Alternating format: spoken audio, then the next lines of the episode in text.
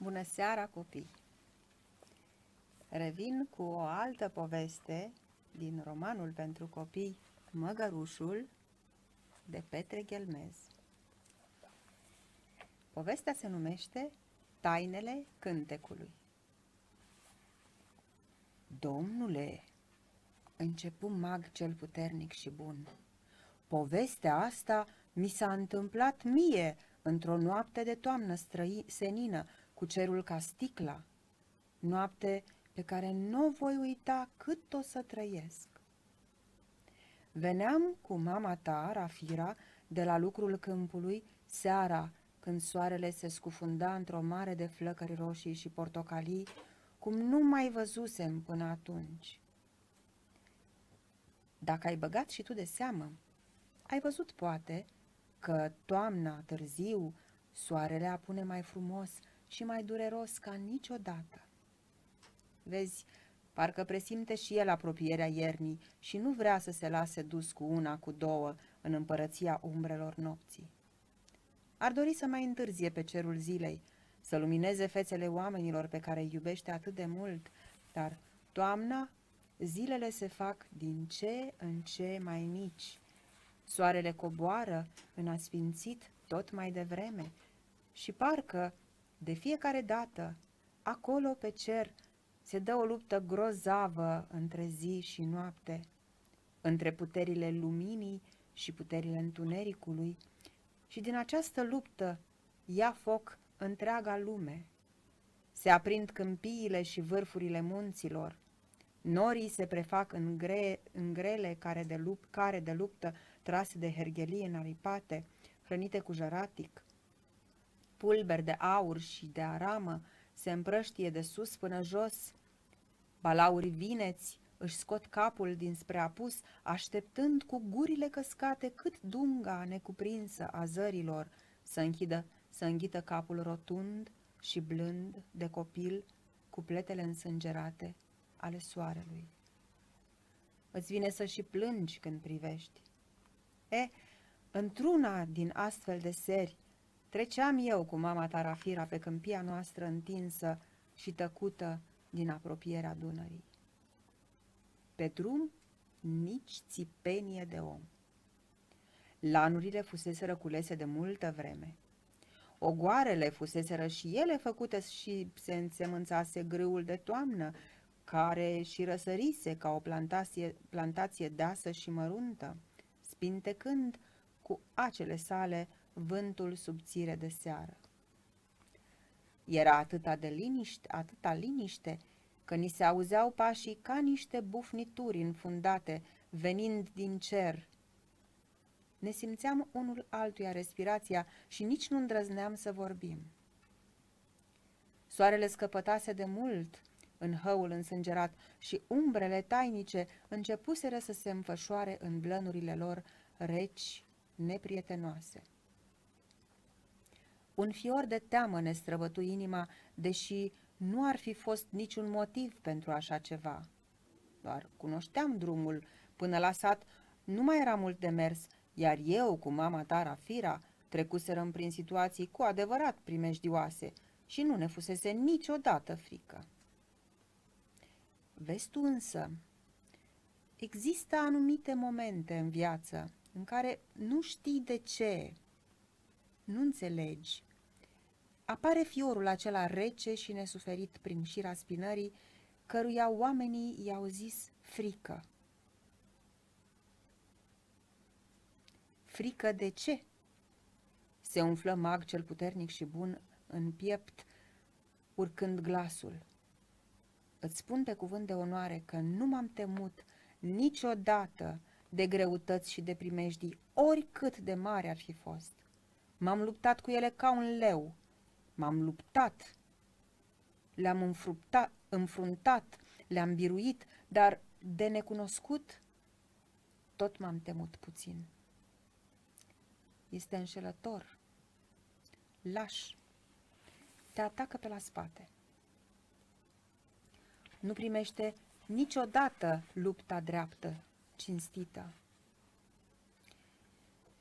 He, cu necunoscutul am încercat să mă lupt într-un singur fel – să-l cunosc, să-l înțeleg. Deși asta nu este deloc ușor, fiindcă tocmai de aceea este el necunoscut.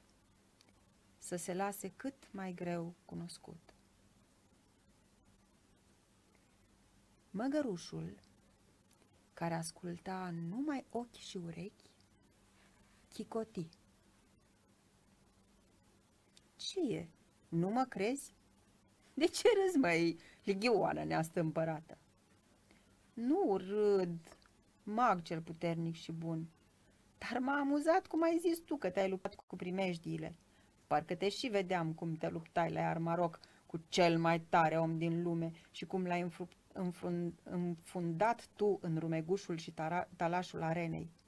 Dar apoi, hmm, să știi tu, mai chicotilă, că și aceea e tot o primejdie. Umblă cu înșelătorii și lăudăroșenii și aceasta tot primejdie se cheamă. Mag cel puternic și bun se opri o clipă din povestit. Își înfundă luleaua acea sofisticată și înfumurată cu tutun, o aprinse, pufăi din ea de câteva ori, apoi continuă. Ă, unde am rămas?" La scăpătatul soarelui," zise atent și serios măgărușul. A, da. He, la scăpătatul soarelui, reluă mag cel puternic și bun, tăcerea creștea. Acum auzeam și cum ne bat inimile în piept, iar pe câmp se făcuse întuneric de-a binelea. Stele mari, mari, mari, cât pumnul apăruseră pe cer, din loc în loc, iar altele se aprindeau mii, zeci de mii, milioane, mărunte și mărunțele ca pulberea printre cele din tâi, sporind și mai mult tăcerea cu lumina lor neluminoasă și înfrigurată. Parcă trecusem într-o altă lume. Când, deodată, înspre răsărit, întunericul prinse să se înroșească, ca și când cineva dăduse foc clăilor de smoală ce umpluseră câmpul. Spuzele roșii și reci crescură și se topiră fără de veste și dintre ele, mare și rotundă, cu fața albă de argint însângerat, se arăta luna. Atunci se petrecu ceva nemaipomenit. Un sunet subțire, metalic, nefiresc, zgârie sticla neagră fără de sfârșit a câmpiei, apoi altul și altul, zeci, sute, mii, sute de mii, milioane și miriade de sunete cuprinseră întreg pământul, se înălțară în văzduh până când universul întreg deveni doar un sunet. Unul singur, pulsând ca o respirație blândă și imensă, venind de neunde și pornind spre neunde. La început crezusem că sunetul acela enorm, format din milioane și milioane de sunete mărunte, vine din pământ. Apoi am zis că stelele ele însele au început să vorbească între ele și să ne trimită și nouă argintul vorbelor lor, măcinate în tăriile de necuprins. Ne-am dat seama apoi că sunetul vine de peste tot și ne-am oprit din mers. Sunt greierii, a zis cu glas șoptit mama ta, Rafira. Așa se pornesc ei să cânte în fiecare noapte de toamnă, când răsare luna. N-am crezut-o. Cum o să fie greierii, am zis. Tu nu auzi că sunetul vine de peste tot? Dacă ar fi greierii, glasurile lor ar trebui să vină de jos, de pe pământ.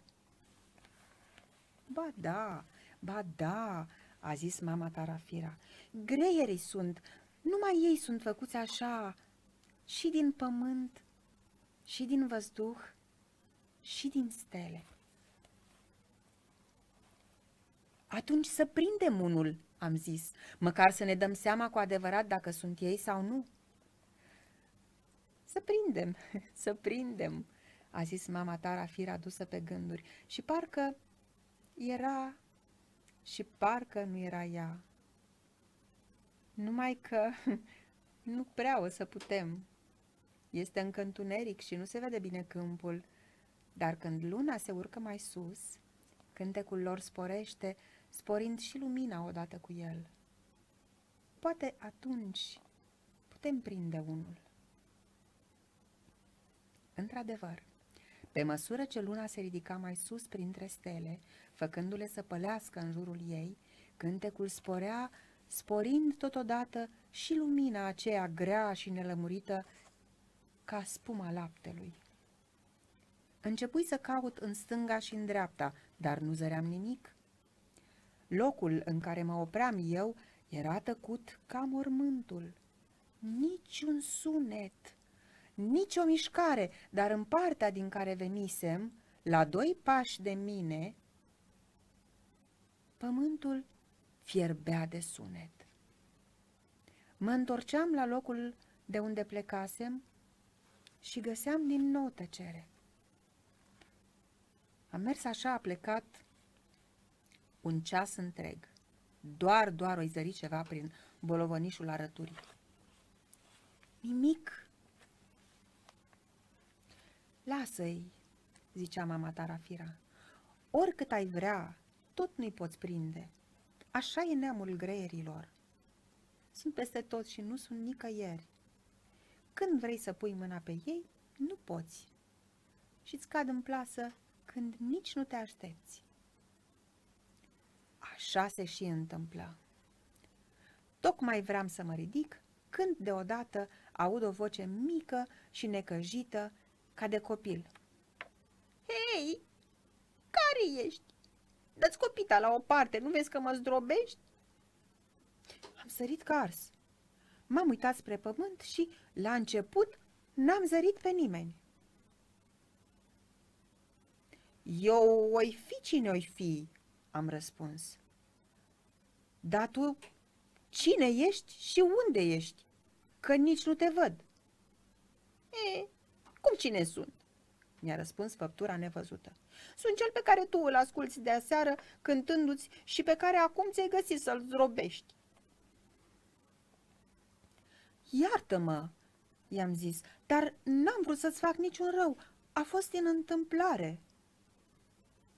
Din întâmplare, din neîntâmplare, era cât pleci să-mi rupi un picior și să-mi spargi și vioara. Mai să fie, am spus. Nu cumva tu ești ăla căruia toată lumea îi spune vioristul? Ce importanță are cum îmi spune lumea? Mi-a răspuns vocea pițigăiată și cam răgușită a interlocutorului. Unii îmi spun vioristul, alții pierde vară, alții cel cu capul în nori, alții leneșul, alții risipitorul, alții, alții artistul, alții, alții, dar cum nu mai spun. Important însă este ceea ce fac eu și nu ce spune lumea despre mine. Și ce faci dumneata, mă rog, de crezi că este așa de important?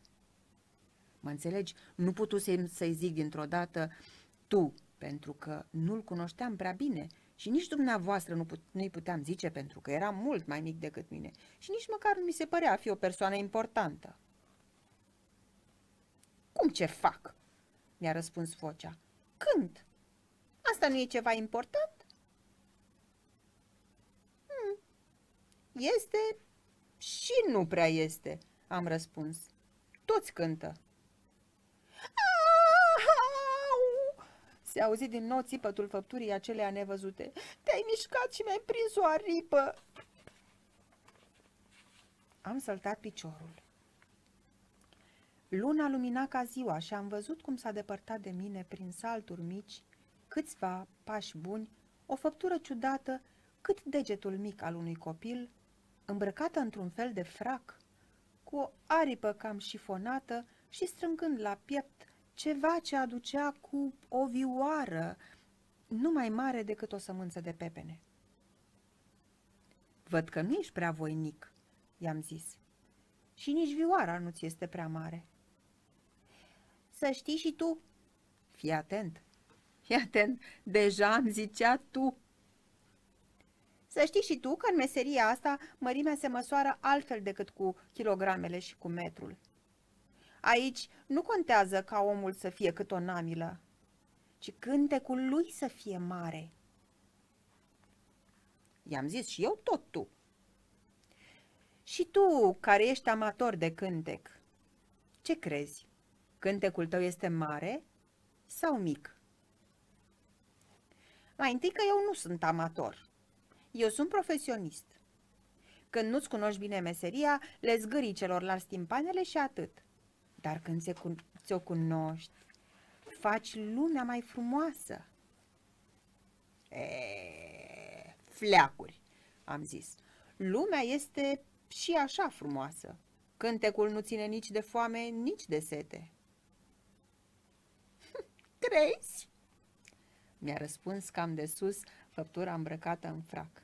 Ia încearcă să-ți imaginezi lumea fără cântecul mierlei și al privighetorii, fără cântecul cintezei și al ciocârliei, fără cântecul graurilor și al porumbeilor, fără cântecul cucului și chiar fără cântecul nostru, al greierilor. Și vezi, lumea ți s-ar mai părea tot atât de frumoasă? Tu știi că eu nu prea am imaginație, așa că nici n-am încercat să-mi imaginez. Am continuat, prin urmare, să-l sâcâi pe interlocutor. E, de ce-mi trebuie mie, mă rog, atâtea feluri de cântece? Mi-aleg unul și gata. Și asta numai dacă am nevoie. Vezi că tu însuți ai zis-o. Îmi aleg unul și gata. Dar dacă ai avea numai un cântec, de unde ai mai alege? Și de ce ți rezervi numai ție, mă rog, un asemenea drept? Ceilalți n-au dreptul să aleagă și ei? Și poate că ei vor alege alt cântec decât cel ales de tine. Fiecare cu gustul și cu cântecul lui. Drept să spun, aici mă cam înfundase făptura. Tocmai de aceea i-am și retezat-o scurt, vrând să-l înfund și eu. Ia, ascultă! Ți-am spus, cântecul nu ține de foame și basta. Ba, uite că ține, mi-a răspuns. M-a uimit siguranța lui și m-am enervat.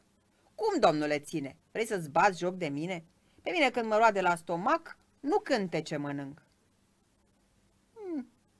Când te roade la stomac, mag cel puternic și bun. Na, că îmi zicea și pe nume. De unde știa cum mă cheamă, nu mi-am dat seama că de-abia după aceea m-a strigat mama ta Rafira pe nume. Dar ăștia știu tot, ori se prefac că știu, dar se prefac atât de bine încât până la urmă chiar știu. Da, când vrei să-ți astâmperi foamea de frumusețe? Arătarea o adusese iarăși destul de bine din condei. Noroc că m-a strigat atunci mama ta, Rafira, și m-a scos din încurcătură. Mag, dragul meu, mi-a zis ea, cu cine vorbești?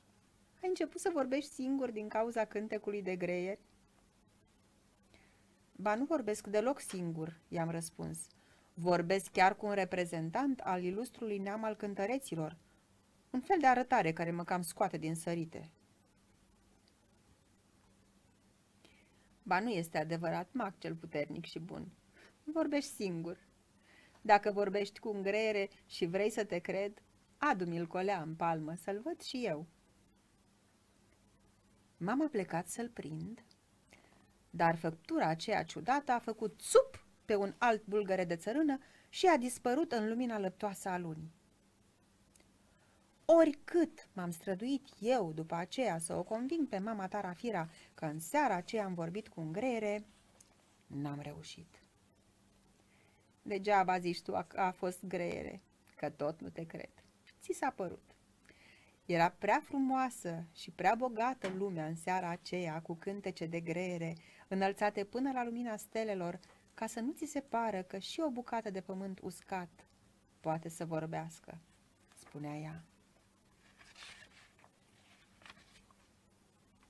Și era chiar așa frumoasă lumea aceea?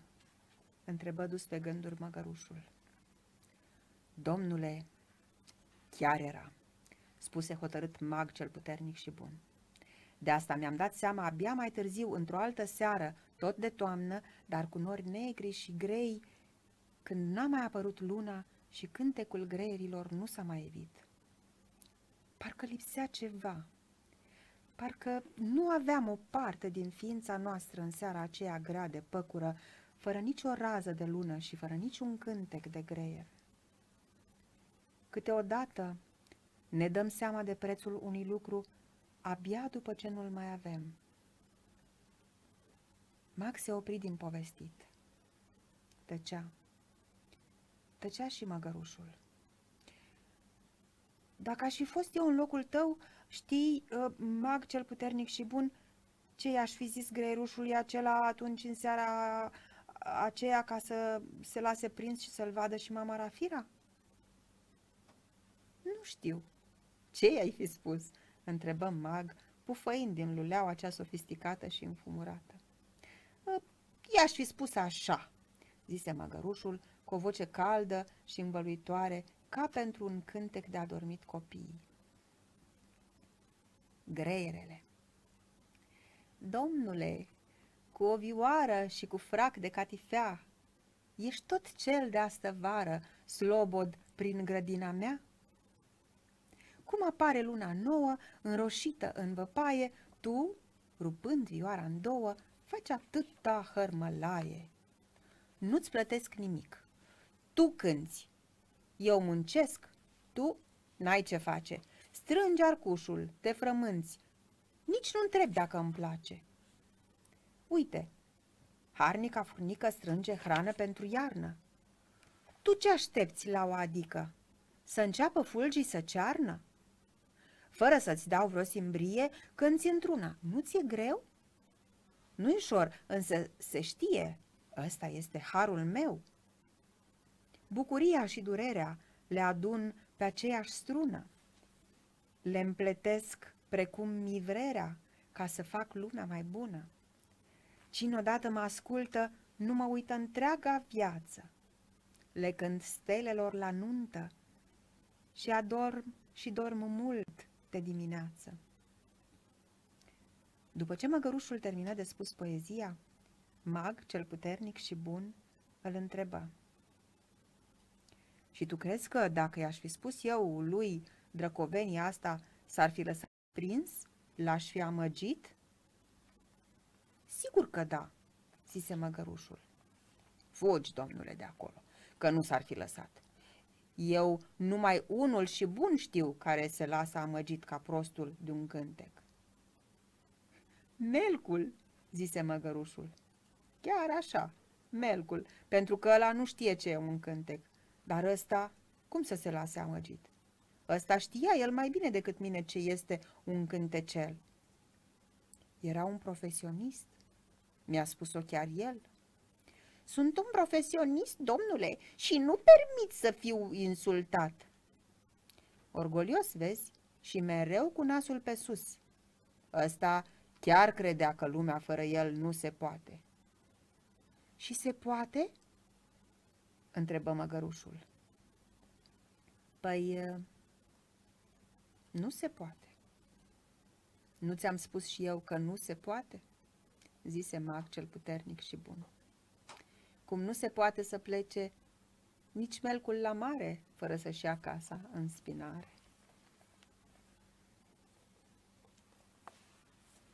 Și am încălecat pe oșa și v-am spus povestea așa. Dacă ți-a plăcut această poveste, donează folosind butonul de pe publife.ro menționând numele meu, Gina Micloș. Noapte bună, copii!